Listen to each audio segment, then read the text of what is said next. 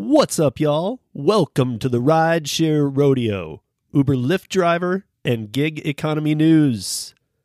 Sponsored by Curry.com, WithPara.com, UberLiftDrivers.com. I'm your host, SJ. It's time to get it on.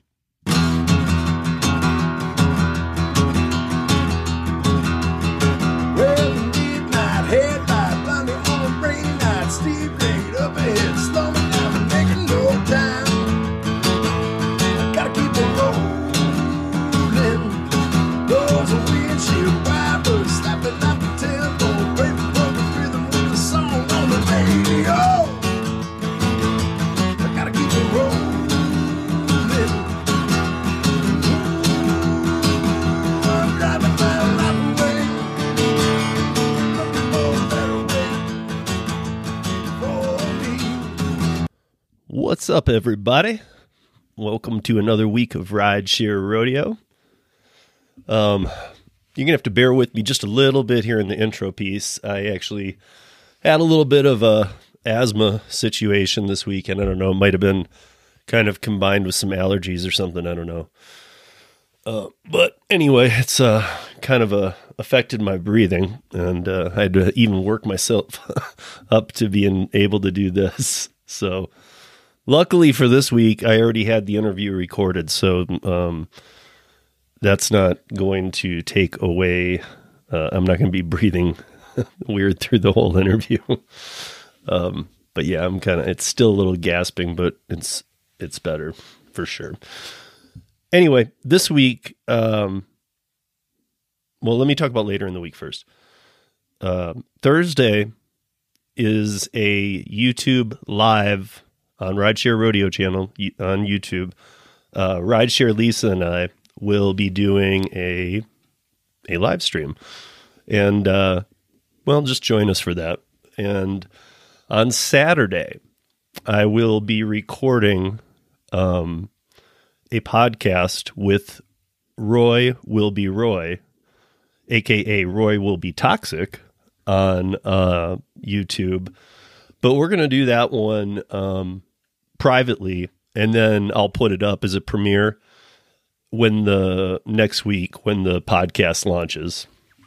I think it'll be next week. Um, but for this week, let's let's jump into the piece, and I'll come back on the other side. Oh wait, before I do though, uh, this Wednesday, the fifteenth, is the hundredth episode of the Gig Economy podcast. That's our sister podcast company. Jason Thierry runs that show. Um, him and Jesper do it, and they have special guests and stuff. Um, this week is going to have a bunch of special guests, and uh, luckily I'm one of them. I feel very honored that Jason is, has asked me to do this. Um, 100 episodes is a big uh, milestone, especially his podcast comes out every other Wednesday. It's not a weekly show. It's a it's a um, it's two times a month. It's every other Wednesday. So if you do the math on 100, it's going to be, you know, this is about exactly 3 years. So anyway, um, please join us over there. You can find Gig Economy Podcast on every platform, just like you can find Rideshare Rodeo on every platform. So Spotify, Apple Podcasts, uh, Google Podcasts, any of the other ones you might use. Um, but anyway, uh, I'll put links in the show notes. But for today, I am going to bring on a rideshare driver in Portland, and we're going to talk about some rideshare safety. Well, it's not necessarily like safety tips, it's more of his story of what's happened over the past several months, um, going back into the uh, the earlier days of the riots in Portland. And so we're gonna we're gonna get into that today.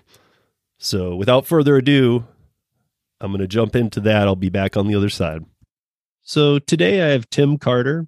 He is a driver in the Portland uh, area, the Portland, Oregon metropolitan area, doing rideshare. I think rideshare specifically.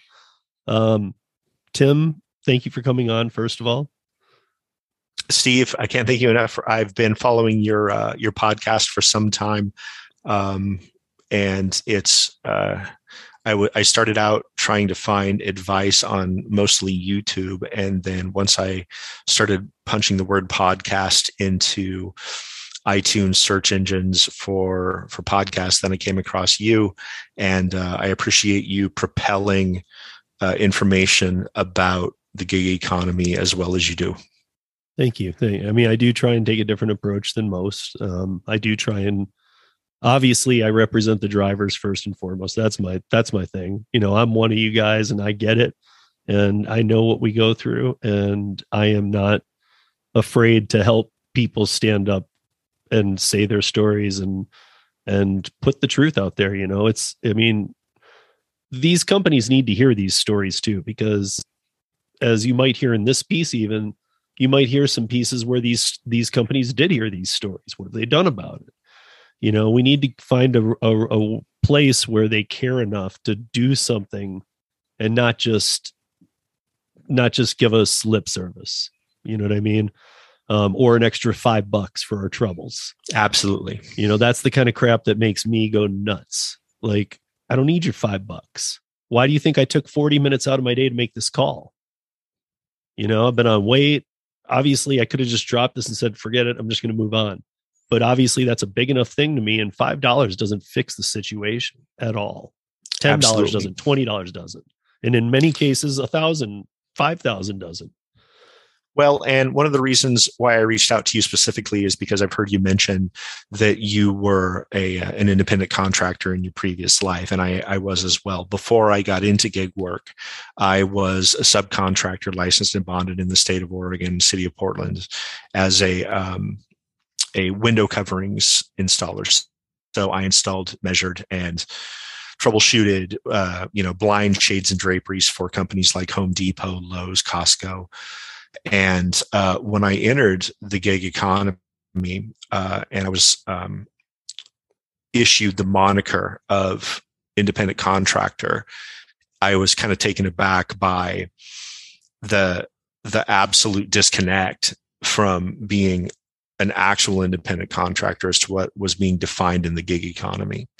So, um, and I don't need to tell you, it's like, you know, if um, there were situations where if if somebody had hired a plumber to fix a sink, and then um, somebody pulled up, that person pulled up to the driveway, and then you just texted them and said, "Well, another person has uh, come here to fix my sink and they're doing it uh, but we don't need to give you any information about that. Your job is canceled. That's kind of one of the areas where i started to start having different thoughts about the gig economy. And then um, i could kind of let that go uh, until it came to issues concerning my safety. And those issues came under the microscope for me uh, in Portland, Oregon, in the year 2020 um, during the um, during the turbulent year that we had here, and I had several incidents with uh, concerning rideshare. Um, rideshare specifically, this isn't delivery.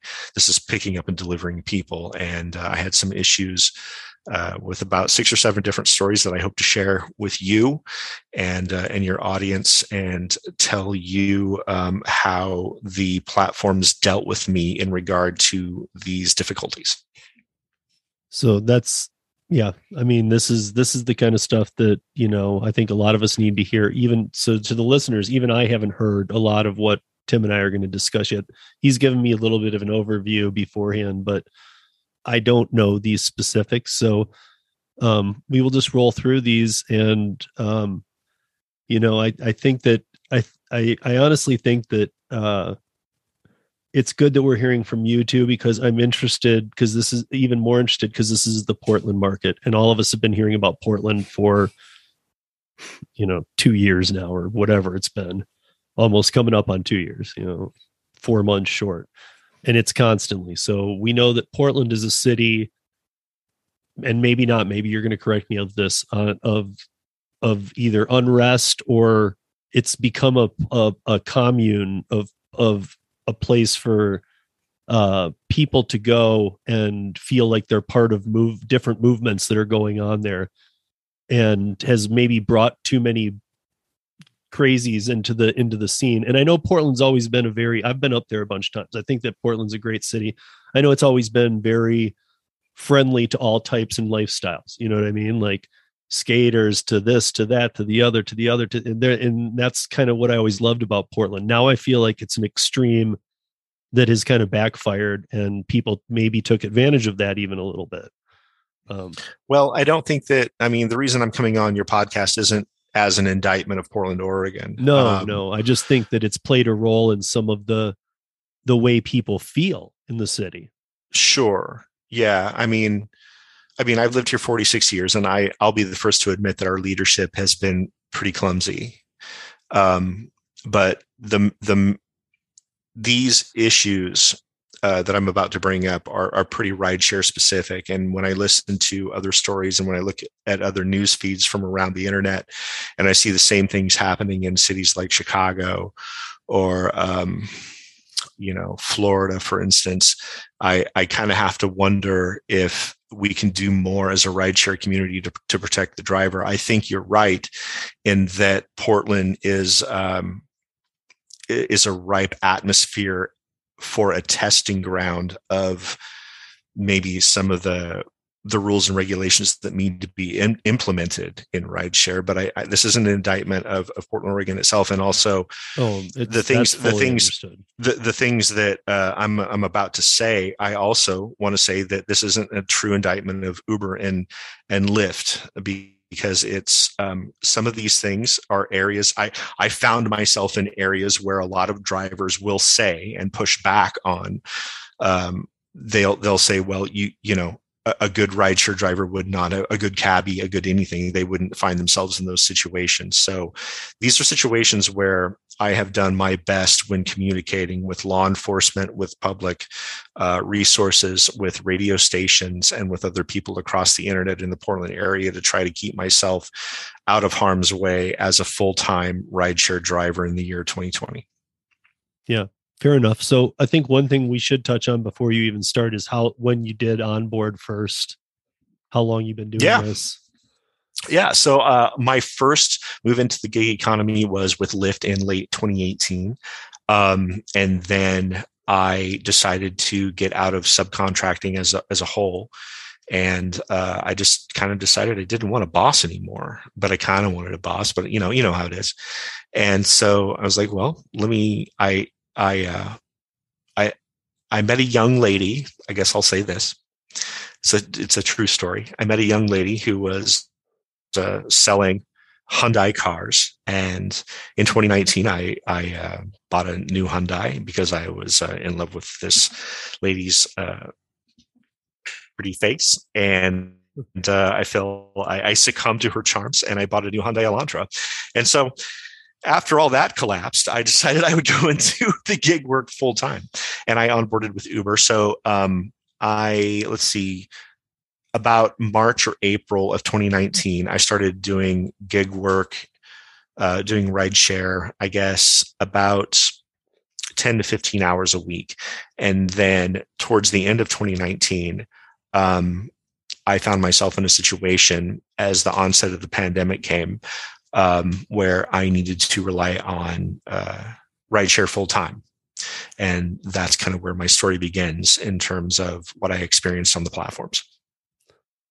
Okay. Um, fair enough. So I guess let's, I mean, you probably have some sort of order. I don't know if it's chronological or what. Yeah. But let's let's kind of jump into where those issues started happening and what was the the surrounding circumstances of them Sure. So let's start in 2019. Um, so this is pre-pandemic, clearly, and Portland is kind of on the up and coming radar of the nation, and we get a lot of people coming in, a lot of tourists, especially from the Bay Area. A lot of people coming in wanting to buy up, you know, lands, wanting to move here, and everything. And so, 20, the summer of 2019 was uh, pretty intimidating. Um, in terms of the influx of people that were using rideshare. And then all of a sudden, um, about the first of 2020, when the the pandemic started happening, then that just there was like this week.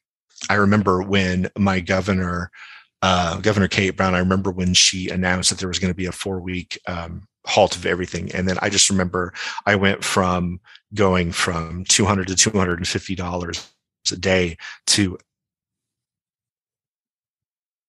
I was waiting something like two hours for a ride, unless I went to the airport. In which case, there was at, at the uh, onset of the pandemic, there was something like 180 to 200 people in the airport queue. When on average, pre-pandemic, it was you know 70 to 80 people, and um, so uh, at first I kind of panicked. And then after about a week, I started watching as uh, other people on the internet started, like there were sprouts. You could see people in other markets that were saying, hey, um, people are um, kind of coming out of the woodwork. People don't really believe what's going on. So I'm making a lot of money doing rideshare. So I went all in. And um, lo and behold, after the first week uh, of, of the shutdown, I was making like $400 a day on a Tuesday. It was unbelievable. And then um, the George Floyd thing happened. Uh, and Portland is known for, you know, a pretty progressive market. And we kind of, you know, will riot for pretty much no reason. Um, and that sort of came to, um, I want to put this delicately, it, it just kind of seemed to ad, start ad, adversely affecting me. And so I want to start there with story one. Um, and, and also say that again, I realized that I could have probably done a lot better when it came to positioning myself, knowing my city after 46 years I, I, you know, I could have done better, but at the same time, it's, um, I think that these platforms can do better too. So I just want to start with story one. The, the first day of the riots in Portland, Oregon, I got up early. I'm an early morning guy. I traditionally don't like to drive the night shift um, because I'm fairly introverted. I'm sure, as you can probably tell, like I'm not looking at the camera. But um, so my first ping was right about 5 a.m. and it said heading northeast and it's coming out of downtown. Nothing unusual. So I figured this is a pickup downtown. We're going to the airport. And uh, I go downtown. I arrive on time. I pull up right up alongside Broadway, and there are two relatively normal looking people standing there a man and a woman not intimidating at all. And I figured, okay, these people are going to the airport. They've got bags with them and whatever. So upon loading the bags into my trunk, I noticed that all of these bags were filled with brand new towels and dishes and a bunch of stuff that was still in what you would call like brand new retail um, condition. And I was like, wow, that's kind of weird. So I took them it wasn't to the airport. I took them over into Northeast Portland. I dispatched them and then I got another ping back downtown. Again, heading in the same direction. I go, okay, well, shake it off. And same thing. When I got there, it was the same thing. And uh, it was a guy standing there, an unassuming looking man holding like garbage bags full of stuff. I thought, all right, this is getting kind of weird. And um, so I took him to, to his destination. And then I got another ping downtown. Now, this is where everything started to make sense. Um, a young lady got into my car and she said to me, Hey, have you been driving all night? I said, No, I just started. And she goes, Did you know that they broke into, they smashed open all the windows and stuff of uh, Pioneer Place Mall and the Target? And um, there's a bunch of decimated buildings downtown. And um, people have been looting all night. I said, oh, okay. Well, that makes sense. So this young lady was just going to work. And so when I dispatched her, um, I, I turned the app off and I went back downtown. I was trying to decide whether or not I wanted to continue my day. And I saw a police officer. Um, and so I went and I bothered him and I said, Hey, um, I introduced myself and um, I said, "Hey, I I told him exactly the same story that I just told you," and um, the police officer didn't even say hello. He said, "Is that a dash camera?" And I said, Yes, sir. And he said, Okay, you need to go to this address right now. And he wrote an address down, which was about 13 miles south, I 5 in a city called Tualatin. And he goes, You need to go give all of your footage from that dash camera uh, to these people right now. And I said, Okay, do you mind if I ask why? He goes, I do mind. Go. So I went to Tualatin and I gave, I took out this tiny little um, card out of my dash camera, my Vantrue Pro, which I'm Like- sure some like of you are aware of. card. Yeah. And uh, I handed it to the young lady across the counter. She put it into a laptop. 20 minutes later, she said, Thank you. And I tried to ask her questions. She wouldn't have any of it. And uh, I was back to work. And so I, um, I called. Can can I ask? Did you feel threatened? Like, did he did he look at your plate and write it down when he told you to go there? Did he do anything that made you feel like, oh crap, he's got my info? And I had never been in that situation before. So I wasn't, I wasn't yeah, I was just wondering if it went beyond even, and he was like writing your plate down and going, "I need you to go here," and now you're feeling like, oh gosh, he's got my plate. I don't know what this is about, or if it was, I'm sure he did. you were just trying to but- do your best, like your civil duty. yeah. And so, I because you mean, know this stuff's going on, but okay.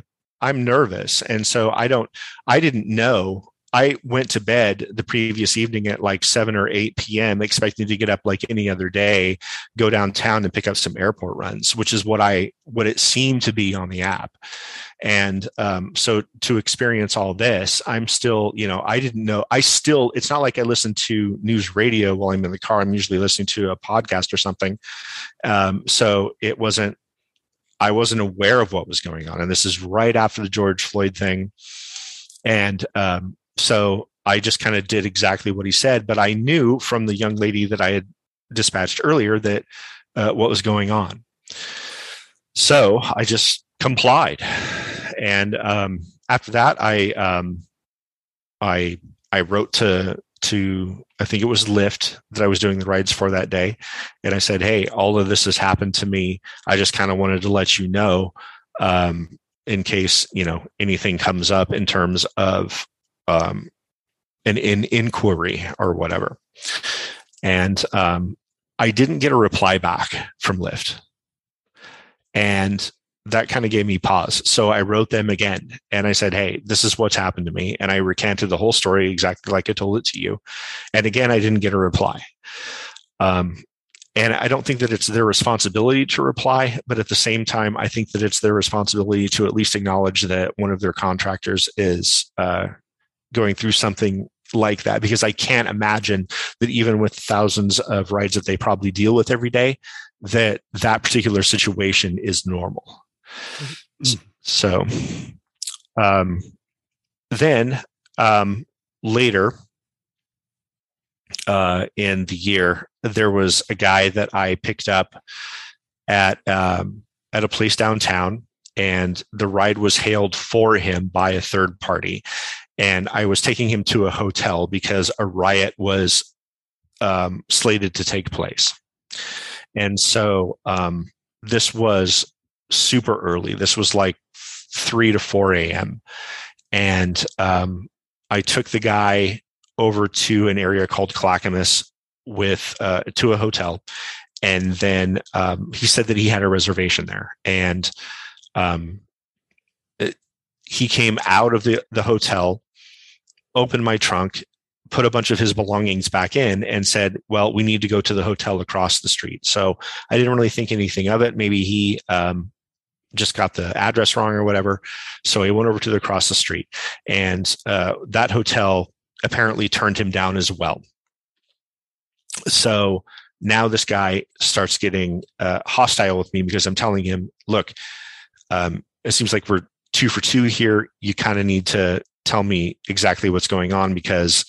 Uh, the ride isn't going to my insurance is going to cover this ride unless we actually have a destination and so this guy got hostile and uh, started slamming the luggage cart into my car, started um, calling me all kinds of racist names, uh, and started uh, basically kind of wanting to fight me, I guess, or whatever. And so once I was able to get this person's belongings out of my car and my trunk closed, I backed into a Chevron gas station and this person came around to the front of my car and would not let me leave. And um, uh, uh, it's kind of weird to remember, but he um, he was on the phone with somebody and wouldn't let me proceed out of the parking lot back onto Highway 212 to get out of there. And I'm on the phone with Lyft at that time. And I'm telling them exactly what's going on. And I have my dash camera right on the guy. He's standing right in front of my car. And so um, the uh, the guy, I, um, some police start to come from the opposite direction of Highway 212. And um, they weren't engaging with my situation, but they were going someplace else. This must have intimidated this guy. The guy gets out of the way. I leave. That was in January of uh, of this year. So in May of this year, after having documented that in everything that I just told you, after documenting all that with Lyft, everything that I went through, I get a call in May saying that this person, the same person recounting the same story, has uh, filed a discrimination complaint against me and that I'm temporarily banned from the platform um, until I can essentially apologize for what I did. They wanted me, and I have audio of this phone call. Uh, they wanted me to say what they wanted me to say uh, in order to reactivate my account. So, in, in that regard, I kind of had to call into question whether or not I was an independent contractor or not. Um, so that was my story of picking up somebody that was displaced by the riots. Um, these next stories, I'm just going to go in faster order. They don't require much more detail. Um, number three, um, I was, I decided to start driving later in the evening um, to maybe, I don't know, I don't know why, but anyway, I started driving later in the evening. So about midnight one night, I was called out to the airport. So I'm called out to the airport. So that to- seems like a totally safe pickup to me. It's not downtown. There's no fires. Nobody's lighting the airport on fire. So I go to the airport and I am met at the hotel just outside the airport with two large men with shields, helmets, and batons. Outside in like I, am sure you've all been there if you've driven rideshare. You go to a hotel and there's like the circle pickup. You go in one way and you mm-hmm. come out of the next. And yeah. so I'm right there. I'm pulling in and I'm right there at the door and the, the doors slide open and here come these people. And um, I told them, I said, look, I know what's going on. I know where you're headed. I, I don't want any trouble. I can't take the ride.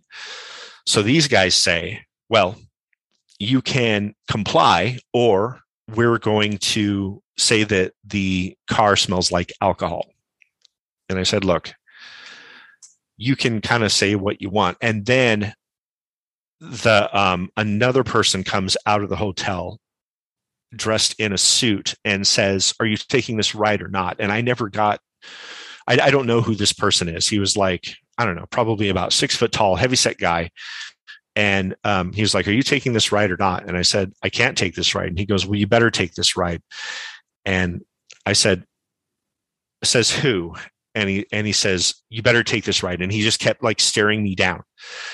And um, at that point, one of the people that were in the helmet, the black bloc or whatever you want to call it, circles around to the passenger side, gets in my passenger side um, rear. And so now they're in the car. And so I just get in the car and I took them downtown and uh, I was able to negotiate with them during the ride. I said, look, I can't take you all the way downtown because I don't know what's going on down there. But here's what I'll do I'm going to take you to Powell's bookstore, which is on 12th and Burnside. It's about a four block mile to where, uh, four, four block walk to about where the action that I know is happening, and it seems like you guys are looking for action. Um, they didn't acknowledge one way or the other as to whether or not they heard me. They just had their headphones in. I dropped them off the Powell's books and we left. And so I called, that was an Uber trip. And so I called Uber afterwards and I said, Hey, I was kind of harassed and threatened and intimidated by these guys. Um, also, I gave them the name of the hotel that I picked them up at. And, um, and I told them exactly what happened. And um, again, I, I, I got this from them they actually did reply and um, but it was one of those scripted responses where it's like hey we understand that you have experienced this and uh, you know we're sorry not not every ride is going to be as exemplary as the next or whatever. And so you know hey let us know if you need any kind of help and also here's a link for you know if you need to uh, you know review any of the terms of service and all this so I, I kind of drove away from that one. And um, that leads me to uh, another another story of January of this past year, where a guy that I picked up from, um, I pulled up to Third Avenue, and this guy gets in my car, um, and I can tell that there's action going on further up the way but it's so a when good you keep referring to action and you and you're talking about these people are you i know you can't say for certain but are are you kind of is your best guess that they were part of the rioting? And it's no secret headed, and that yeah. they were headed down there to be part of it? It's no secret that i mean right in the middle of downtown at about fourth that i mean that's where the justice center is okay. and so the justice center is sort of the right. the apex of where every you know everybody wants to go there light the place on fire and whatever and so that's the nights that i drove when i was driving evenings that was the area that i was trying to avoid and later of course the riots would span out into further areas even beyond downtown which we'll get into but um, this guy uh, in January that I picked up. I picked him up on third, and it was about four blocks west of where the Justice Center was. So, um, which is about as close as I would want to get. And um, so he, and this was, this became a sort of, I think it's important to tell this. This became a sort of um, the move if you were going to catch an Uber or Lyft, and if you were a protester or a rioter or however you want to say it, um, is to when you're done doing whatever it is that you're down there to do, you would then uh, put your pickup point just outside the riot, of course, because you it, all of us started to become critically aware of what was going on. So it was hard to get a ride. And um, so I picked this guy up. I'm taking him to Milwaukie, which is actually uh, close to where I live. And uh, I'm he begins to uh, say a lot of super vile things about you know what he wants to do to my mother and what he hopes happens to my sister and just blah blah blah blah blah blah he's constantly. And then I, I i asked him i said where is this coming from? And he goes i want to thank you for your service. And i said i'm not sure what you mean. And he goes well he goes uh, i can tell by your your haircut that you're probably into some you're probably into some military stuff or you're you're probably a cop.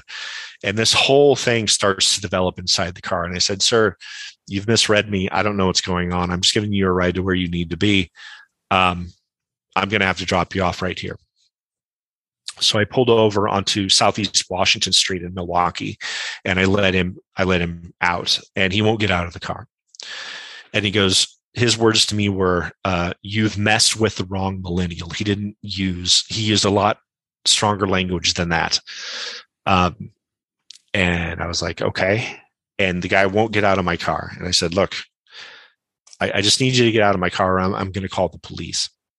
And so I dialed 911. I, my, as you're looking at me, uh, my phone is like right here. And so I just dialed 911 on the dashboard and he saw that and he's bad mouthing me the whole time. He's chirping in my ear while the 911 operator, I'm trying to give her details as to what's going on. And, um, so finally, uh, the Milwaukie Police Department in Milwaukie, Oregon. I'm just going to say this out loud. They're they're uh, they're pretty aggressive, and so it, it was within a matter of seconds. Like there's like four SUVs around me, and this guy takes off running, and uh, I filed a police report with the police, and um, this person has uh, has has a record. Um, they had known about this guy before, and um, so I called Uber. This was an Uber ride. I gave them the the police uh, report number.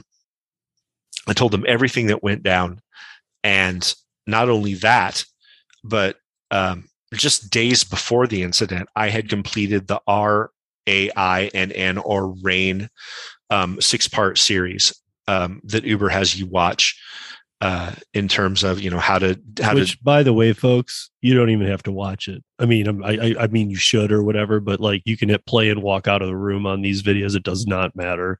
They just need to see they were played through your account. It's absolutely pathetic. Yeah, I mean, you, you're right. You don't have to watch it, but what I learned from watching it is that in episode three, it says verbatim, and it even gives you the closed caption at the bottom. It says, if you're under threat for any reason um, during a ride, you can dispatch a customer and cancel the ride without penalty. Emphasis on without penalty. So um, I gave Uber the whole spiel, just like I told you. I gave them the police report number. And of course, this guy gets to one star me, which I know a lot of drivers will push back. Well, ratings don't mean anything. Ratings don't, you don't cash out ratings. I get that too. But, um, but at the end of the day, it is kind of a punitive sort of psychological game that they play. And I don't like that you somebody can do that to me inside of my vehicle, inside of my property when I'm lending that time to Uber that they're paying me for. And I get penalized for it when I have to literally sign away all rights to mediation before I even log into the app for the first time. I don't dig that. So if RAINN is going to tell me that, you know, I can do this, I can get rid of this aggressive person that I need to the police to get rid of, and this guy gets to uh, brandish me with one star, I, I I think that there should be some sort of mediation levied to to get rid of that. The after effect of this was that Uber called me a couple of days later, and it was a person that was not if if you're an Uber driver, you've dealt with Uber support, and you know that these are are, are people. Uh, you know they're they're either from the Philippines or they're from Colombia or whatever, and they're just kind of doing their job. It's an outsourced call center. This person both, was not both from that. first and second tier these days are. So I mean, even Right. the second tiers aren't handled here directly. So it's it's really sad. Right. So um, this person was not from a call center. This person um, was very clearly presented himself very professionally and articulately. And however, the first thing he did was reference me to a sexual assault unit to Uber. There was nothing sexual that went on with this interaction. Um, and so when I tr- I recanted the story back to this person, and I I told him exactly what happened, and he and he just he started stumbling a little bit, and then he started kind of falling back on scripts, and so I kind of had to stop him, and I said, "Hey," and I t- told him just like I told you a moment ago. I I took these RAINN videos, and it says in video number three blah blah blah without penalty and i've been issued a one star and i was i've been threatened with assault to the point where i had to involve police what can i do to get this um, taken care of and getting taken off my record and all he said was we completely understand why wouldn't you feel that way after watching something like that? After we told you and this is the words that he used after we told you that uh, you could do this without penalty you've now been issued the penalty. How you know kind of like how dare us? And they he never once he just continued to dance around the the the issue until I was willing to give up. And um I don't know. I felt I that wonder trouble. if the sexual assault part portion of this is just because you were relating it to RAINN. And he wasn't hearing the story quite correct. And he's like, RAINN, that's our rape thing. And Well, but that he the RAINN I brought up RAINN after he was done talking. okay. Yeah. So I I'm just wondering what keyword was in there that shot him off to that because I have numbers in my phone that most people don't have. I have Uber critical response direct. I'm on with them in one minute if I need to. Like under any circumstances, that's what I'm using. I'm not going to go through a RAINN video or through customer service or first or second tier. I'm calling that. I, I used to call that when I'd have when they'd shortchange me 10 bucks or some kind of monetary issue. I, I'd call it critical response. So I don't know if it's maybe our markets are different, but I was required to take the I had to complete the RAINN the six videos of RAINN or else I was given a timeline. right but you just have to watch them on your in the app right? Right uh, i was given like a, i think it was a 60 or 90 day time time frame where i kind of had to watch it or else i could not perform on uber. Right. So if if that's the case i've had to do that before too so yeah so i mean why not why not live up to what you're outlining on what you're making me watch you know what i mean? Well there's also another issue there which is um something you and i employee. touched on yes is that you know they uber doesn't even provide you a training video when you first sign up.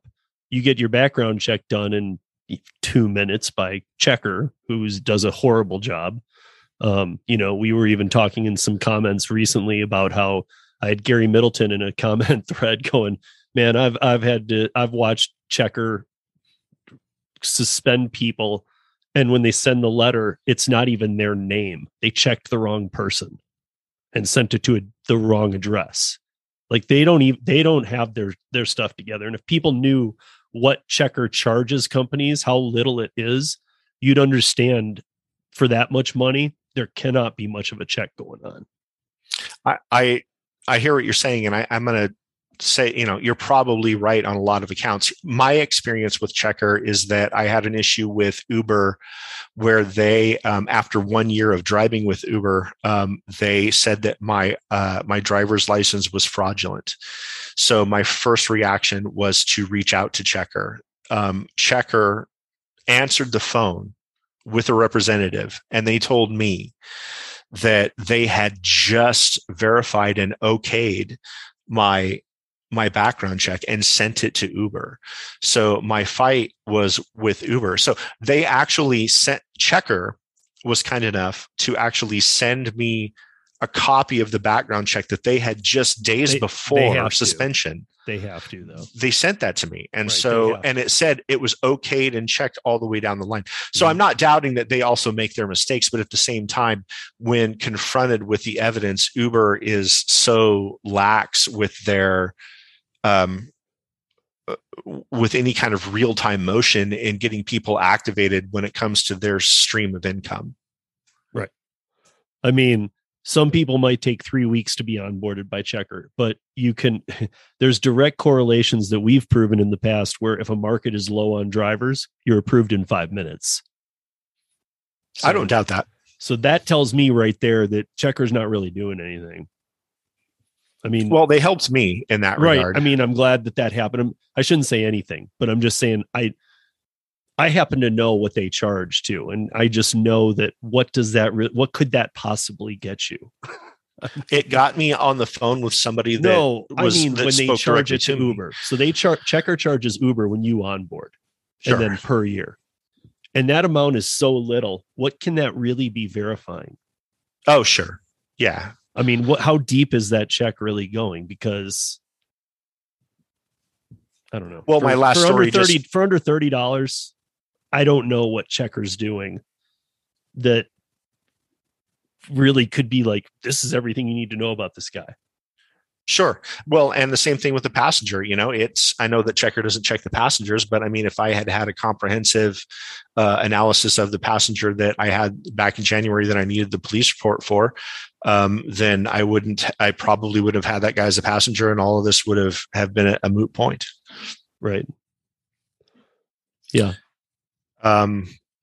So, I mean, I guess I I can go on and on about similar things. Um kind of looking down my storyline here. I guess I'll tell I'll tell one more um, that I think is probably relevant, and then the rest of them are just kind of along the same lines. Um, I have a an incident on film where um, I went to go pick up some. Uh, it was three ladies, and um, this is late. Let's see, it was early summer of this year, and uh, this was a mask violation. There were just three young ladies that were intoxicated, got in my car, no masks. And I just said, Hey, I, you know, I need you guys to have a mask. I'm just enforcing Uber protocol. And um, so these uh, young ladies got um, belligerent. One of them got out of my car to go get a mask. And then when she came back, she also was carrying like a large radio and she goes, I have a mask now, and then turned up her radio full blast in my car. And I was just like, look, I can't drive with this uh, distraction. So I'm just going to end the ride. You guys, you know, it's fine. Just get out. And, um, and then moments later, I received a discrimination um, complaint and a one star.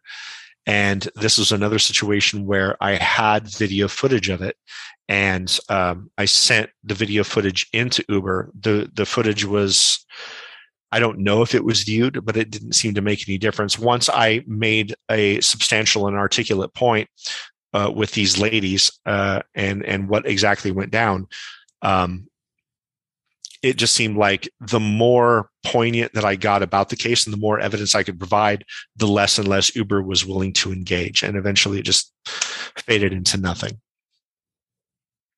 So what I take from your stories is, you know, this is a lot of the stuff that I think about too, is that we're facing I mean, and I'm dealing with this all the time. We're facing, you know, AB5. We're we're we're facing that type of legislation around the country in many states, even right to work states. And the PRO Act threatens the the right to work states even. And you know, do we want to be unions? No, I don't. I know you don't. But even if we were unions, what would they have done in this same situation anyway to help you? I mean, I'm just going to say that probably not much. I mean, there's what is the union going to do? Much more. You know, it's what you're going to they're going to make everybody strike in Portland that ends everybody's incomes because that's about the extent of what they can do. So then I have to refer to what we've been talking about many times, and you and I talked about it a little bit beforehand today. Is you know some sort of classification for on-demand app-based gig workers um and none of us like that word none of us want to have any kind of constraints on ourselves but if something were to be were to come out here in the united states that that wasn't union based that wasn't corrupt out of the gate that had that was a separate entity of all the gig platforms and could be doing the background checks and doing everything properly. And if you had a problem, you called them and they got Uber on the phone with you. Or, you know, arbitration type systems that could happen immediately. So if somebody wants to like one star you, and I've talked about this before on the platform too. It's it kind of is real. Yours are much more extreme situations, but you know, like somebody wants to go downtown Denver but they call an Uber and then they're like, hey, you know, if you just call Uber, you can get that ride refunded just by saying your driver sucked. You know, that's something that has happened to many drivers I know, and uh, and handfuls have been, you know, axed or nixed from the from the platform because somebody wanted a ten dollar free ride that they saw the amount, they knew what it was, they probably had a great ride, and this happened. Well, Uber is so scared of that employee model that there's a point when they seem like your friend in the beginning when you're when you're calling in for help You know, the first tier feels like they're trying to help you, but you know they really don't understand and they they're just going by the book like you were saying. You know, like if this turn to page 7 kind of thing. And that's just that's not helpful. But then as you go up the ladder, you feel like they're on your side a little bit, but I feel like when you get into the really really bad situations, that's when they start to say, "Listen, I don't know who you talk to, but we don't want any part of this." And they start to wash their hands. As soon as they see that that might be an issue because you're not an employee you're an independent contractor but they're an SaaS platform service being a middleman to connect you with your driver. And so really it gets really sticky. And you know does everybody want to be union? No. Does do some? Yes. But i see a lot of pitfalls to union. I i i'm not i would have never thought in 2014, 15, 16, 17, even with the bad, you know, I've done a ton of rides, but even with the bad rides I've done, and I've had some some circumstances that I've had to deal with that, you know, weren't so easy. However, I would have never thought during those years that I would have wanted any kind of regulation. That's not something I ever would have. I would have, if somebody said, Well, what do you want? Regulation? I would have been like, No, I'll just keep dealing with it like this. But things have moved to a new level and if you if people don't think that something's going to happen you're crazy. I mean there's going to either there's going to be unions there's going to be regulations something's going to happen. And to me i'm starting to feel like some sort of regulations are probably the easiest way through this. Um you know i don't know if it's again a standard. You know i was talking to you beforehand about like if if a passenger does one of those scams where they just want a free ride or they want to one star you to get an $11 ride out or whatever whatever the reason might be why why you know here's here's my thing to uber is that they should almost want a regulator who says okay and like i was telling you like instead of just refunding their $10 trip say no problem. We'll refund it and we'll give you a $20 gift card. Here's the thing. We need to have you and the driver on an arbitration call record it so that we have it on file I would think that 99% of the reported BS would go right out the window. People get very fearful when they hear, well, we need this recorded. Well, and I guess too, that would also help in the fact that in December of 2020, there were two Uber drivers and one Uber Eats driver murdered in Portland. So it um, it was kind of a weird. One driver was I know this this wasn't supposed to be like a, an, an uh, indictment of Portland, but one driver was from Iraq, and uh, their family had moved to Portland. And they this this is the um, the family of an Uber driver that was murdered, and they literally said that after the murder of their son and trying to navigate um, the system with Uber, that they had planned to move back to Baghdad. So I can only imagine you know i don't know what it takes to get you to want to move back to to baghdad once your son is murdered as an uber driver but that that's pretty extreme. I think steve the solutions begin with transparency and um, we need more upfront trip information. And i'm going to say this and this is going to be a very controversial statement you can push back on this. I would love to hear your thoughts.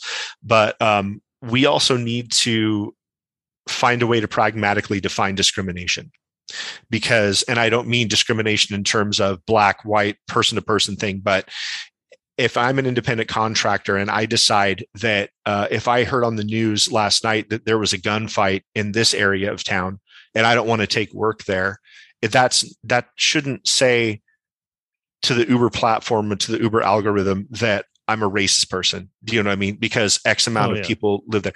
I think that we need to start redefining in the workplace as we start exploring these third um, these third options. I think that we need to start redefining words for what it truly means to be an independent contractor. Um, and and we just need better driver support. Period.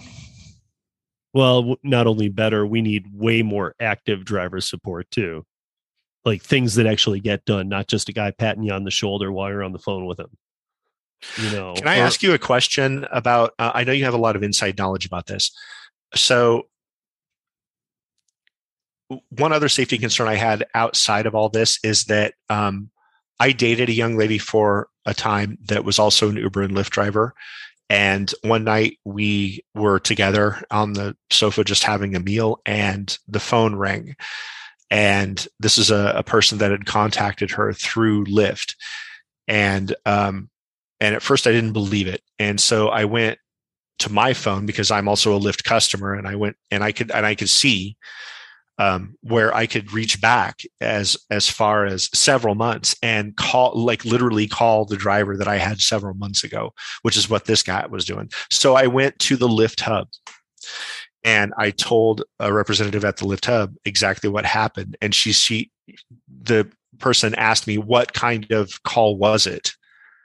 And I felt like, well, what difference does it make? This person is reaching out to someone you know why why and then they just kind of dismiss me wholesale and then sent me back. Also anyway i want your thoughts on that. Do you know if that's still going on in, on the on the platforms where you can actually reach back to your drivers? Because that's a i mean that could affect i know that you were talking about uh, earlier uh, in the last podcast about you know somebody picked somebody up at the took them to the airport they're going to mexico for seven days and now your house is robbed. This is kind of the same thing you know what i mean?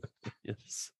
Um to be honest i I've always been shocked by how all of that works. I do see like I'm I'm also, you know, from the service industry for many years and I've done production for many years and when it comes to the service industry part, I will say that, you know, never in my life have I worked anything where a tip can be taken back for 48 hours. That to me is completely crazy. I think it's it a lot of people refer to it in the delivery game is baiting. I don't really know. I don't do as I don't do the amount of deliveries, although I understand fully what they're saying. But when they relate it to rideshare, I'm like, no, it's not baiting because we don't know that. We don't know what the tip is, you know. So you see it after or at the end of your day or whatever. So I don't really understand the the point of tipping just to retract it unless it was a horrible trip or something like that where the retraction meant something but if you put in a tip, what is making you go back in there to pull it out? And why do you need 48 hours? You know what I mean? Like why I would I would think it would be great that you can go in and add a tip, but you shouldn't be able to pull any back. So if you decided, hey, I tipped him five bucks, he would he really did a good job, and I forgot to add more to it, and it's 24 hours later, that's a great feature. Let them add to it. That's great. But why do they need to get in contact with you? Why do they need to see anything on you, even though they're not seeing the they're seeing a masked phone number and all that. But the fact that they're even able to push something and get to you is pretty scary. I mean, that's absolutely. I mean, these people should not have access to this. And if they do, it should be a number that goes to Lyft or Uber. And then Uber or Lyft, again, one of those things, they bring you on the call and record it and let the other party know it's being recorded. I just have a feeling that if you, I'm a big, I, I believe heavily in if you tell people they're being recorded, 99% are going to hang up. And I'm not trying to say that, like, if you had a real situation that because it's recorded, you'll hang up. No, if you had a real situation, you'll let it be recorded. That you wouldn't have any reason not to. So the only people who do have a reason not to are those who you know i don't i don't want to put guilt on everybody but those who probably very likely are guilty of something.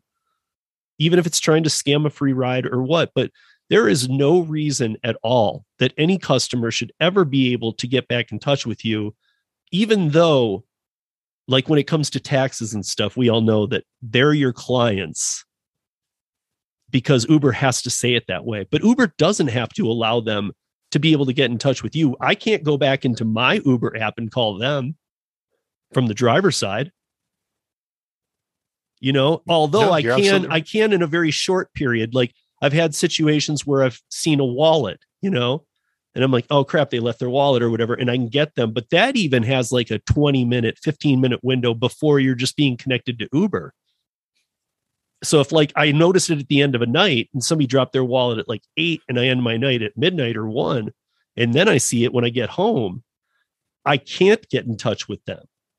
But I can call Uber, they'll get in touch with them, put us in touch, all this weird stuff that happens, you know, and then they're like, and we'll give you a $5 fee to take it back, you know, like whatever, dude. Like enough. You know, I mean, there's no reason why we should. I mean, like that's a perfect example of how. I mean, like I could, I could have something very. You could have left your laptop in my car, and I don't see it, and all of a sudden I I realize it's there, and I try and call you, and it's no longer available to me. But you're allowed to call me days, week later. Well, and the reason I even brought that up, Steve, and I don't mean to get all dramatic about it, but that ended up being a point in our relationship where I had to question the integrity of the relationship. Do you know what I mean? Yeah. Like, here's a guy calling a lady I'm dating, and come to find out they're reaching out through the Lyft app. So, and that ended, I'm not going to go into great detail, but that ended up being something that was a wedge between her and I. So, I'd like to put that out there. Um, but I I really think that this all the solutions start with trip transparency and a redefinition of of discrimination. I don't think I don't think Uber and Lyft gives us enough leverage to uh, make the right decisions in terms of not just our income but our well-being. And I I don't know what the answer is. Uh, you I- know, they're they're corporations; they don't care about us. But at the same time, I'm worried about the permeation of this. I'm worried about the permeation of this kind of business model and how it's going to work its way into traditional workspaces.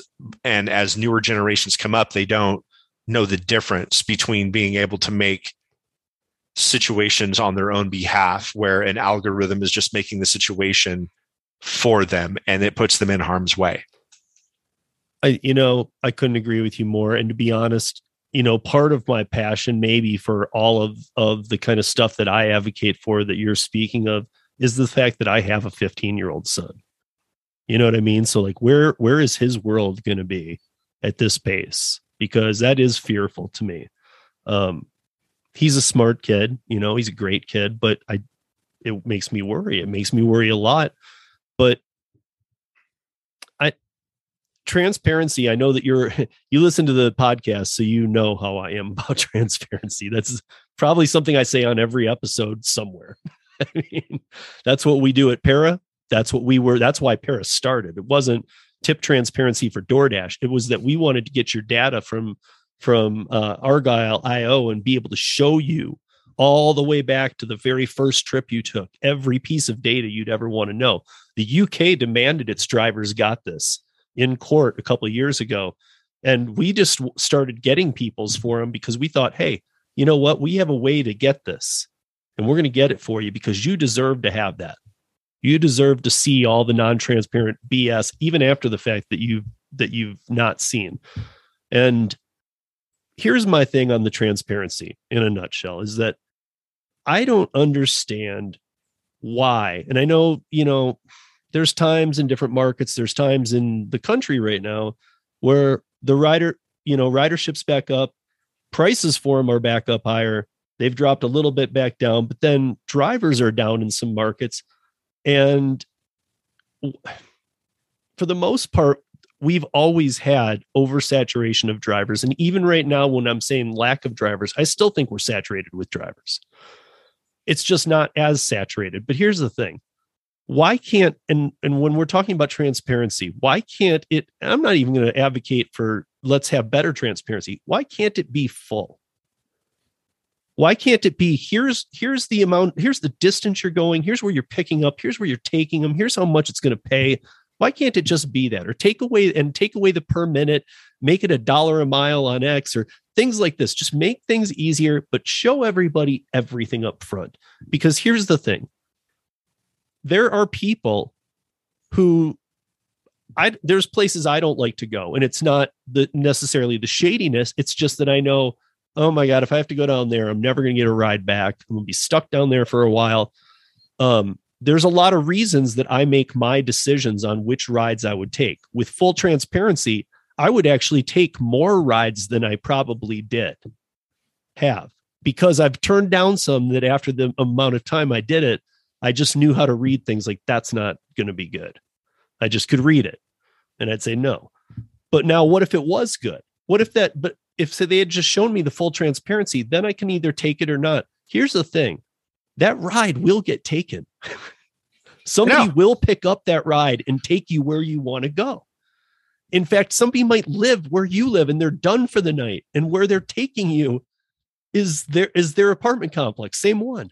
Well, can I interject right there? Because those rides that are undesirable, if we're just talking about rideshare, those rides that are undesirable, that's why they spend so much time coming up with um, things like ride streaks. Because if you're something, look, I don't think I'm talking out of school here. And again, I don't mean to get all conspiracy theory about stuff, but I know I'm not the only guy by looking at Reddit threads and other forums that has experienced, you know, an $18 three streak. And on the third ride, you know, it's 18 minutes away for a 4.7 passenger. So going back to what you said, those rides are going to get taken. They have the tools to do that. They're they're incentivizing you to take those kind of rides.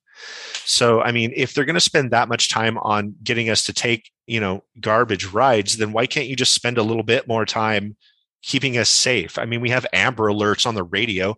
Why why can't why can't they spend a little bit more time, you know, like genuinely advocating for our safety?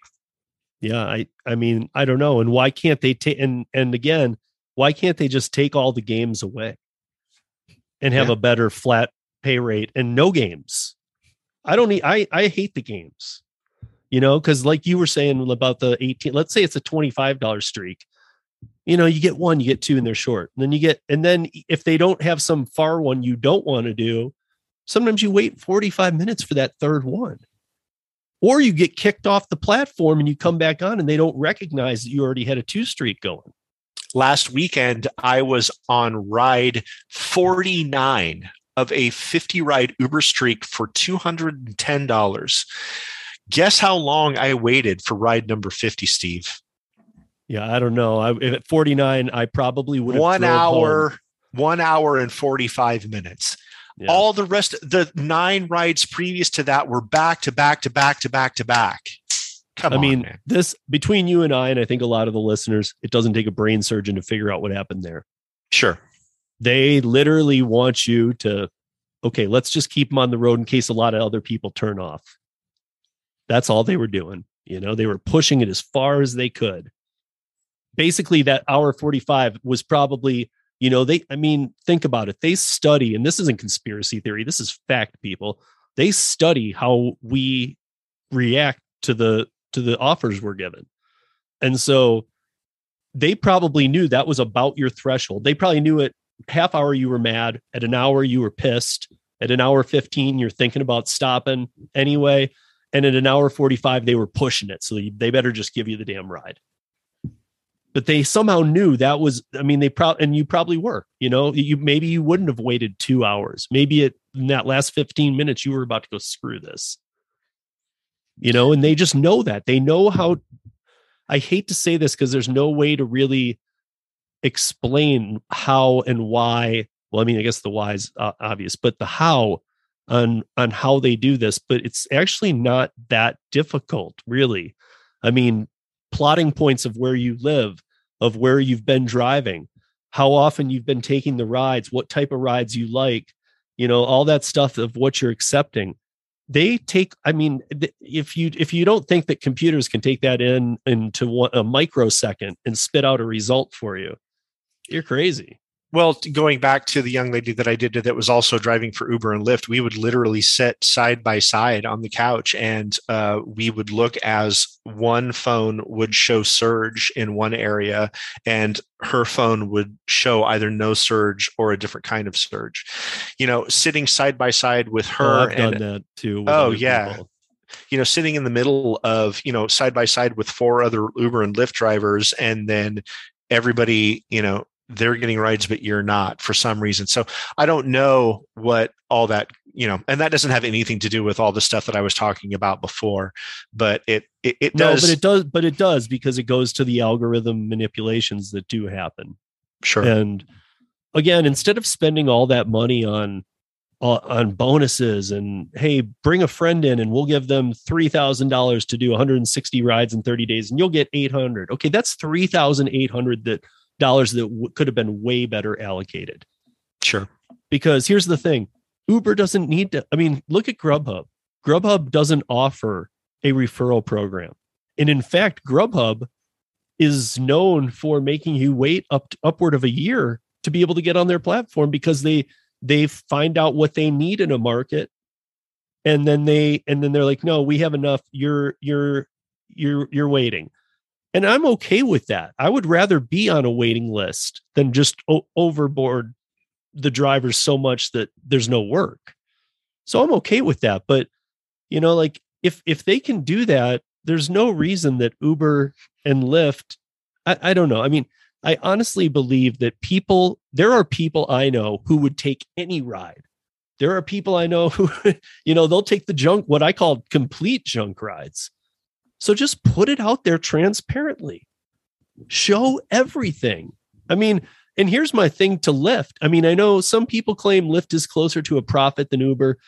Eh, I question that because Uber's a much bigger company and that's a harder breakdown to actually work and say it is true. But you know, if you are Lyft and where we are, it's Hail Mary time. So do something different. Try full transparency. I would be very shocked to see what would happen if Lyft went to full transparency. Here's how much you're going to get paid for this. Here's where you're picking up. Here's where you're going. They got two passengers.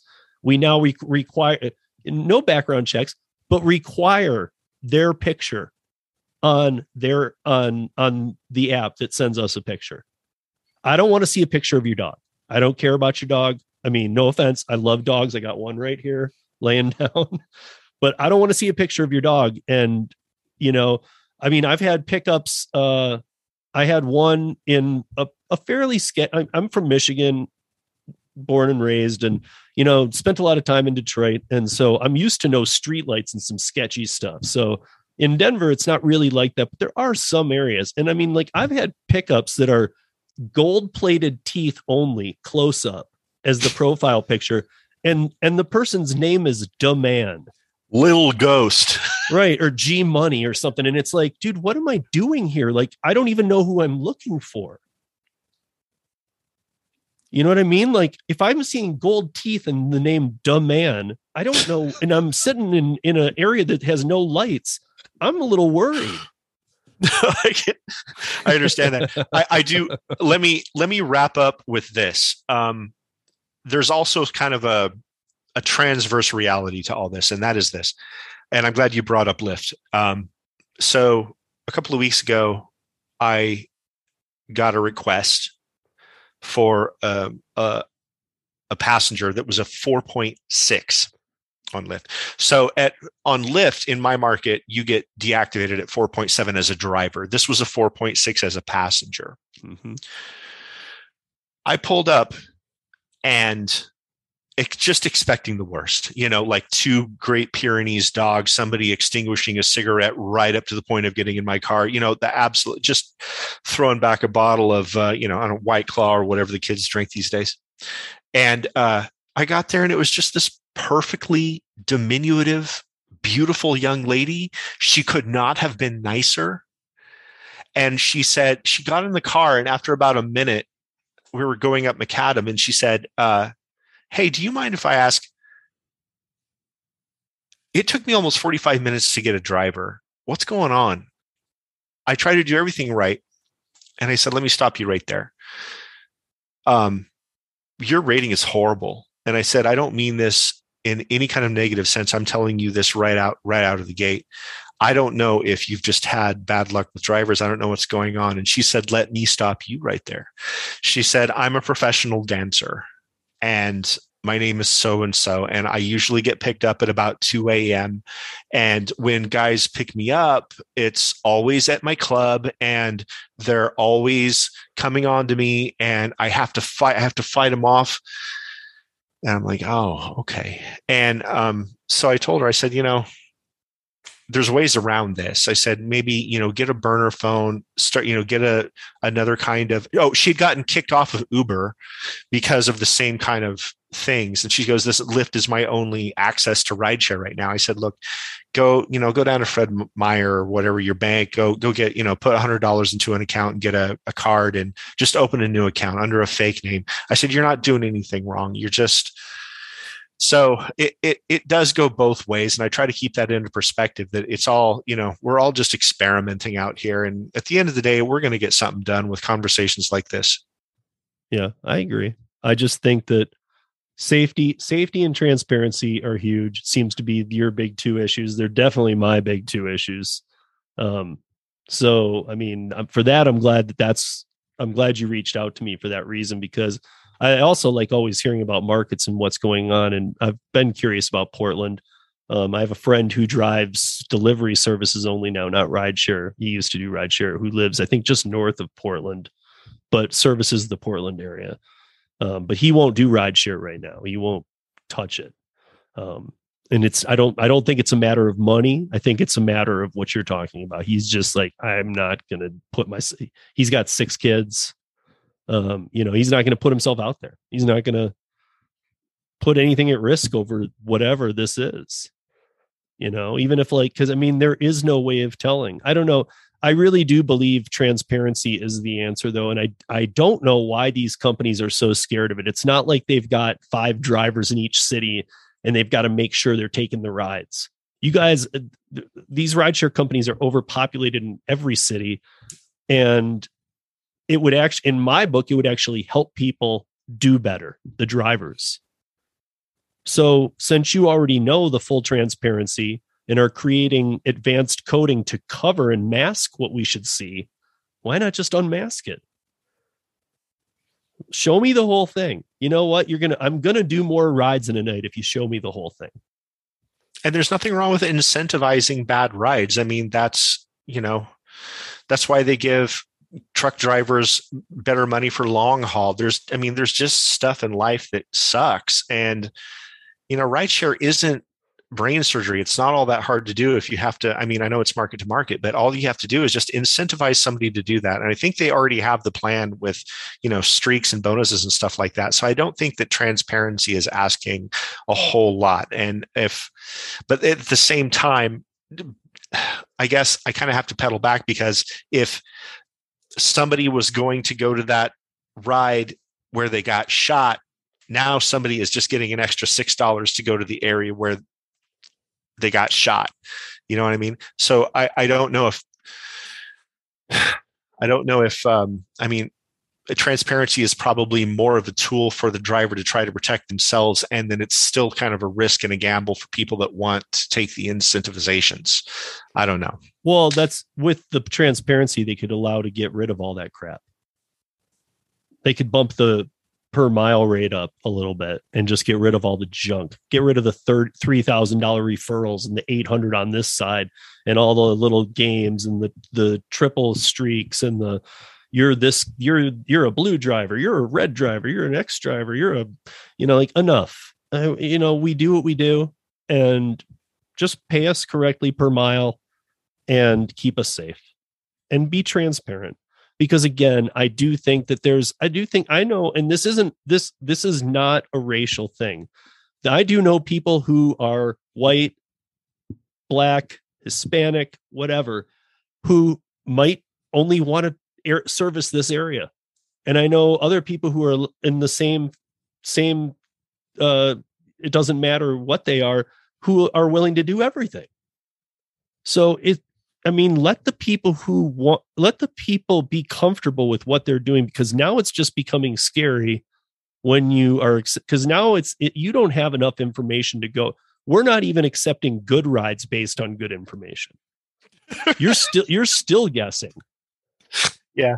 I mean, it's there's never a time when you're like, this is a great ride. This is going to go awesome. You don't know that. Right. But I think that if they just were trans, I, I just don't. I mean, it's blown my mind for years. I don't get it. I don't even, I, even from a corporate standpoint, I don't get what they get out of this. They're still going to onboard a ton of people. This, this, the markets are still going to be oversaturated, so they're going to have enough drivers the the customer experience is going to be way better too if the driver wants that ride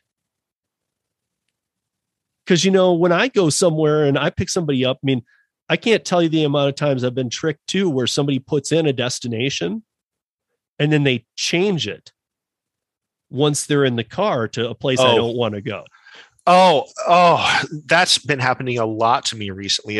That happens to me a lot, especially late at night. I don't know what it is. It, it seems like I'll get there and it's supposed to be like a four mile ride or whatever it is. And then all of a sudden it's a ride over state lines, like to an area where I'm going to have to, I'm going to take a loss on the ride because I'm going to have to deadhead back so far.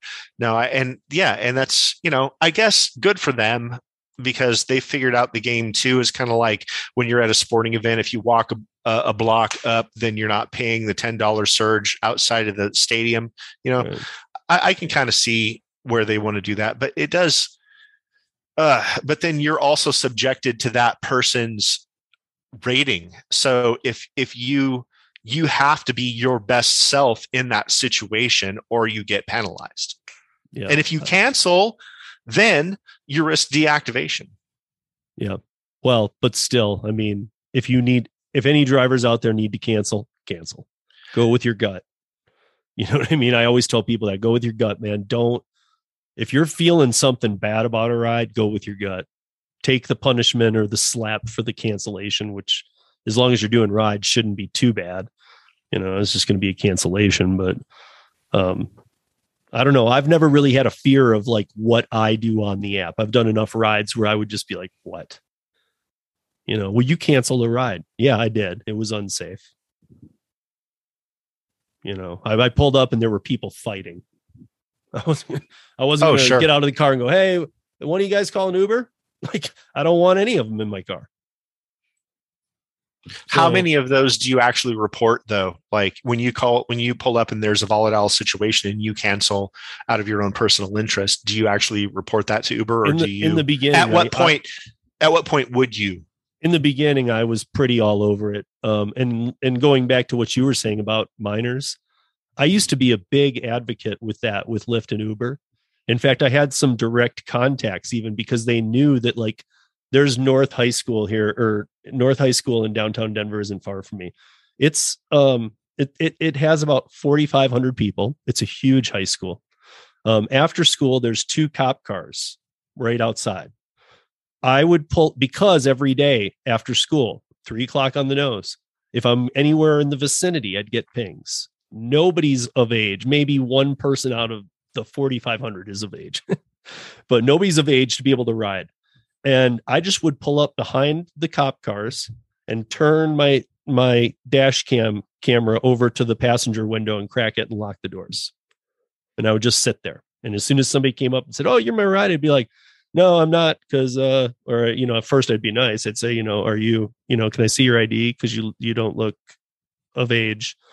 Well i'm you know this is my mom's account so it's cool though. She said it's fine. You can call her and i'd be like well i can't take you unless your mom's here or unless you're with a supervised adult i mean i just can't and i found that sitting behind the police cars really freaked him out but then you know because in the beginning when i didn't do that I found people going, listen, you know, I'll, re- I'll, I'll give you a bad review and, and all this stuff. And so I was like, you know what, just cancel it. And they'd be like, no.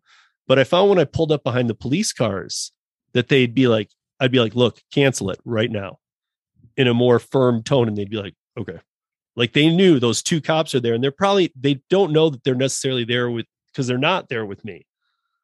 But they knew that very quickly I could make this a situation. Sure. you know, My- my favorite uh, my favorite juke is when um, somebody tries to get me to cancel and uh, i will i'll talk them in i'll let them kind of float on it for a minute and then i'll say hey you know you're going to get charged one way or the other. I have to wait here for five minutes and then i get my cancellation fee for for doing this. I said they charge you about a dollar per minute above what you would pay on the ride. Like I just I just tell them anything to get them to cancel. But eh, then I see a bunch of posts on, you know, again on Reddit or whatever and everybody's like I don't worry about my I'm I have, I'm at a 13% cancellation rate and I've always read that you're supposed to keep your cancellation rate at about a 5% or else Right. you risk deactivation. So I don't know if that's just folklore or but look at on. look at and I'll use only Uber Eats as an example. Look at Uber Eats. Uber Eats has a poli- I know most Uber Eats drivers I know have a under 10% acceptance rate. Most DoorDashers I know have under are around 5% acceptance rate. but that's different from cancellation rate. Is it okay? But here's the step. Here's the next step. What about all these people who accept DoorDash orders or Uber Eats orders, pull up to the restaurant, it's too crowded, and they do what's called drop the order? Now another driver has to step in and come get that order. You accepted that order. That's your job. I mean, like in rideshare, we're not, that's not, we're not privy to such a thing. We can't just go, you know what? I hate this ride. Get out. like, right. it's not like we can just go, I'm sick of this. You know, I mean, it's really weird. So this is the and I'm using Uber as the example because it's the same platform. They have standards for the drivers, but for the delivery drivers, they have way too many. I mean, now they're oversaturated there too, and yet they're allowed to do whatever the heck they want. That makes sense. Yeah. I've never worked delivery. I just, I've always had a pushback. I don't know if it's just my mom or something that's inside of me that's just like, go get your own hamburger, bro. I can't, I can't do it. I, I'm sure that it probably should have paid well, especially over the pandemic, but I don't know what it is about me. I've just never been able to do delivery. Now, if you told me that you had somebody that wanted to load a, a 13 socket wrenches in the back of my Hyundai Elantra and you wanted me to drive them to Spokane for $125, I'd be all over it. But if I'm if I'm bringing you a hamburger, uh, I don't know. I don't know what it is about me. Yeah, no, I'm kind of I'm kind of the same way. I've done them simply because research. Yeah. you know, I've done my 30,000 ride shares, so nobody can question me. I do, you know, I do Curri, I do other platforms. However, shopping and delivery is just not my space. Yeah, me neither. I, I mean, I just don't want to be, I, I don't like doing my own shopping. So, you know, it's like, I don't want to be spending all day in the store. And the fact that Instacart's one of the lowest paying of all the gigs is shocking to me that people want to do this all day. Um, but I do know people do very well in delivery. It's just not my thing, you know. I don't know. Maybe it's partially too. I don't want my car smelling all the time. Um, I just simple dumb. What p- other people might call dumb to me, you know, like people have said to me, like, I can't believe you would prefer rideshare. I'm like, yeah, when things are back to normal, I do because I like the communication for the most part. I mean, usually you, we've told some bad stories here today, but usually I've had great experiences, met some wonderful people. You know, I mean, yeah, and I agree. And I think that a lot of what I went through, I mean, I could tell you three or four more stories, but it's it really was in kind of a microcosm of this, you know, the circumstances surrounding not just my city, but surrounding the world. So it probably created a lot of things that were out of my control. But the overall thing was, you know, it I just those things are going to happen. And I wish that I wish that Uber and Lyft would just take a more solutions based approach to it. But I, then again, I'm so conflicted about, you know, well, nobody told you to go there and you're an independent contractor, but then again, I'm not. So uh, I we're all think, I just kind of think, I think you and I are on the same page that it really, I don't think there's, there's probably other band-aid fixes they could do that, you know, might appear to be working on some level. Like we were joking about beforehand about like the say my name or make sure the child locks off on the door when you get it. First of all, these people are hammered. They can barely read the license plate number.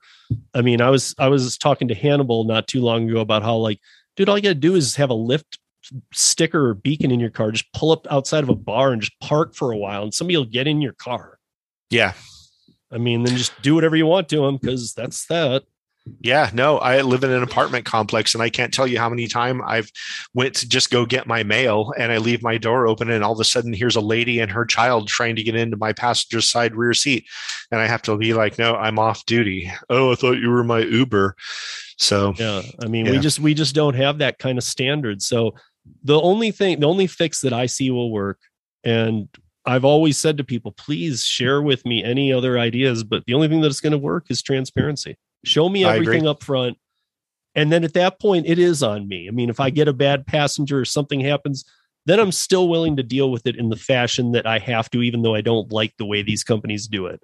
But without showing me everything, if something happens, I, I, there's just a part of me, and you know, you can be a lawyer, you could debate me on this, but there's a part of me that says, if you're not telling me everything and something happens to me, part of that falls on you. And I don't, I'm not talking about the law or anything, I'm talking about just common sense.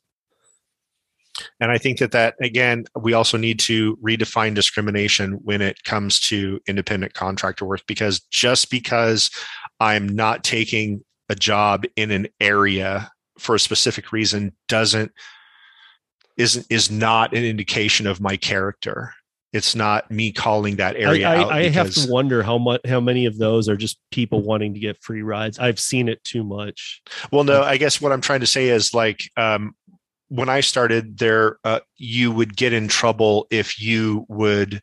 Um, one of the reasons that they started pushing back on full transparency and rider drop off was because there was uh, drivers that would not travel into a certain area, and so they they defined that as as uh, area discriminatory. And I think that we need to redefine that because Well, just because I don't want to go into just- an area, Just take it out and let, but that's my point. Just take it out because here's the thing there is no reason to even have that terminology because right? if you deny that ride, you see it all up front. I don't want that. That's nothing about discriminatory. That just that's just your that's that's just what you're doing. You're doing you. You're trying to make your money.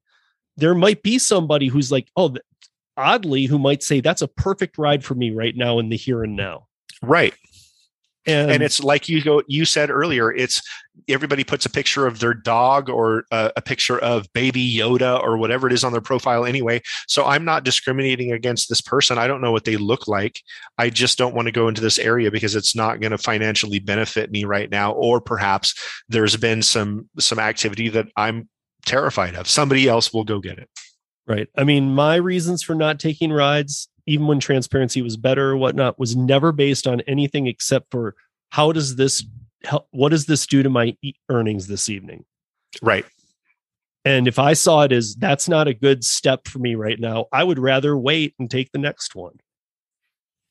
And I guess- and here's the thing is that it okay, so wouldn't you rather have me decline it anyway than accept it and then see I don't want it and have to cancel it? I mean, just Totally. be transparent. Just let me see it and go, I don't want that because there's there's a hundred Uber drivers around me. One of them is going to take it real quick too. from a 30,000 foot perspective, though, I could understand as a large corporation that if enough of that stuff started happening as a pattern, that they could they could see that as a potential suit against them. But at the same time, that in and of itself, if that's truly the case, then that in and of itself, that fact calls for a third classification. I- And I and I honestly, some something's going to happen. I think you and I both are aware of this. I mean, this just can't keep going on. We're seeing more murders, more more stabbings, more shootings, more rapes, everything right now. And even before a couple months back, when ridership was way down from where it's historically been, more things were happening, which makes no sense. I mean, I know the world's crazier right now, but again, all the more reason. And I would think if when it really comes down to it, if you give them, if you give us drivers complete transparency, I feel a lot better being on the platform and not being able to point my finger at Uber or Lyft. I I, I would have to point it at myself. Bad. That's a great point. It's a great point. You made a bad call on this one. Don't do it again. Yeah. You know, I mean, live and learn, and that's how you learn the jobs. But I mean, like that, I would think that would just shut people up too. Like instead of going, Uber, you did this to me. Like, no, you you saw everything. They showed you everything. So I really just don't get it. I'm sure there's a reason, but I if it's if it's their worry about the person not getting a ride to where they want to go, I would debate that with anybody at Uber any day of the week. Because I would say, let's try it in one market for two days. Let's just try it. Let me sit in the room with you guys so I'm monitoring what what's going on here. And I want to see that that rider waits any more than five seconds longer than they would have to get a ride. Sure. Yeah. And I'll tell you what, Steve, I bet that that person in a um, in an adverse part of a urban community waits a lot less longer than someone that's in a rural area for a ride. Right. And all the better with transparency, people in a rural area might pick it up. You know, it, it just it's it's hard to explain, but you know, when you're a driver, it makes sense to us where we are, how our night's going, how how we're trying to play it out. We all do things a little different. So th- these rides are going to get taken. Mhm. I'd rather, and as a even I use them as passenger, you know. So I'd rather I'd rather somebody pick me up who wants the ride. I don't want somebody going, you're going here. Like, you know what? Because here's me. I'm still going to give you a five star. Sadly, I do. I just because I'm a driver myself, I just know what it can do. And so I'm still going to give you a five star. You know, I'm still going to tip you, but I don't want somebody all pissy that they have to go somewhere.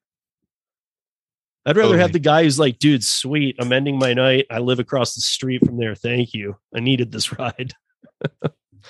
Well, this has been beautiful, Steve. I can't thank you enough for this opportunity. Um, five stars, and I'll tip you on the app. Uh, uh, I'm gonna. Hey, can you uh, I'm show me how to do that? So, Yeah. that- so I can. I'm gonna, uh.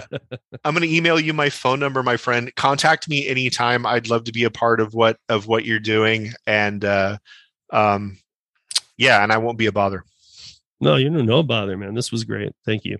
Thank you. Have a peaceful evening. Have a great holiday season. Yeah, you as well. All right, man. Take care. Peace.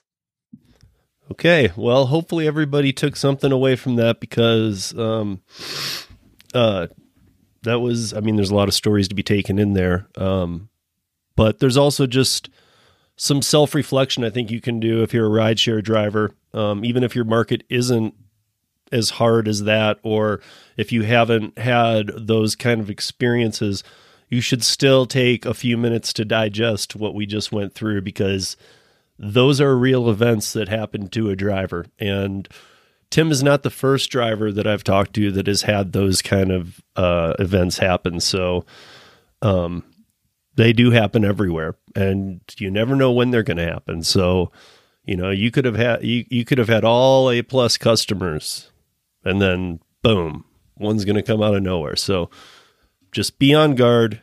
You know, um, watch your six, kind of and make sure that you're always aware of where you are, where you're going. Um, sometimes in a text, if the passenger is asking you to pick them up in an alley at night, um, just random stuff. Be aware of it and don't be afraid to cancel. Do not be afraid to cancel, people. Trust your instinct. Your instinct is always better than the app's algorithm. The end on that. That said, I'm going to focus on uh, getting a little stretching in and uh, trying to get my uh, my breathing back in order a little bit here, guys. Um, everything will be fine. I'm all good, but uh, yeah, I didn't even, you know, uh, if you remember last summer, I had an issue too. And that's when I found out I had asthma again. I hadn't had it since I was in my early teens, or not even teens. It might have been like 12, 11 and I hadn't had an emergency inhaler on me in 30 years, over 30 years. So um, things got really got bad last summer for a little bit, and then um, you know after going to the uh, you know intensive care, getting a steroid shot and all the um, the stuff that they were doing with me there.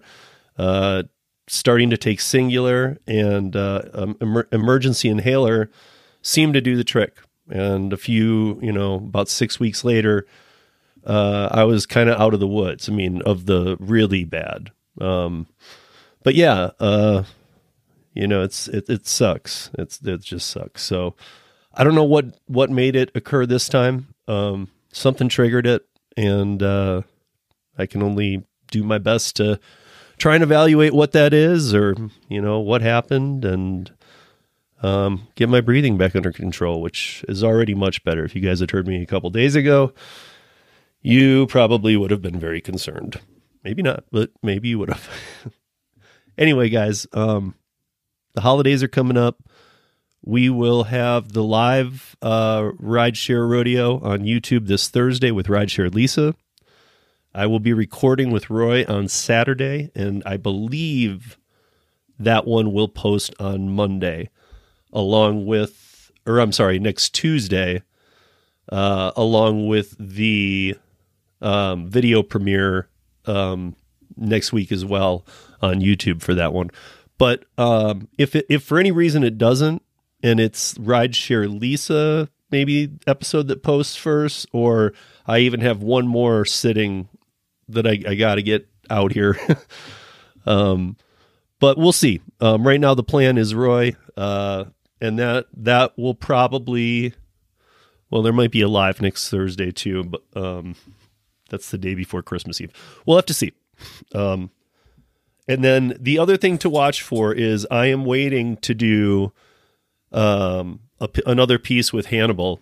Uh, there's a few things that have come up, and Hannibal and I wanted to discuss, such as DoorDash and their new employee model, and where that's all going, and what the outcomes could look like from that, and why they're doing it too.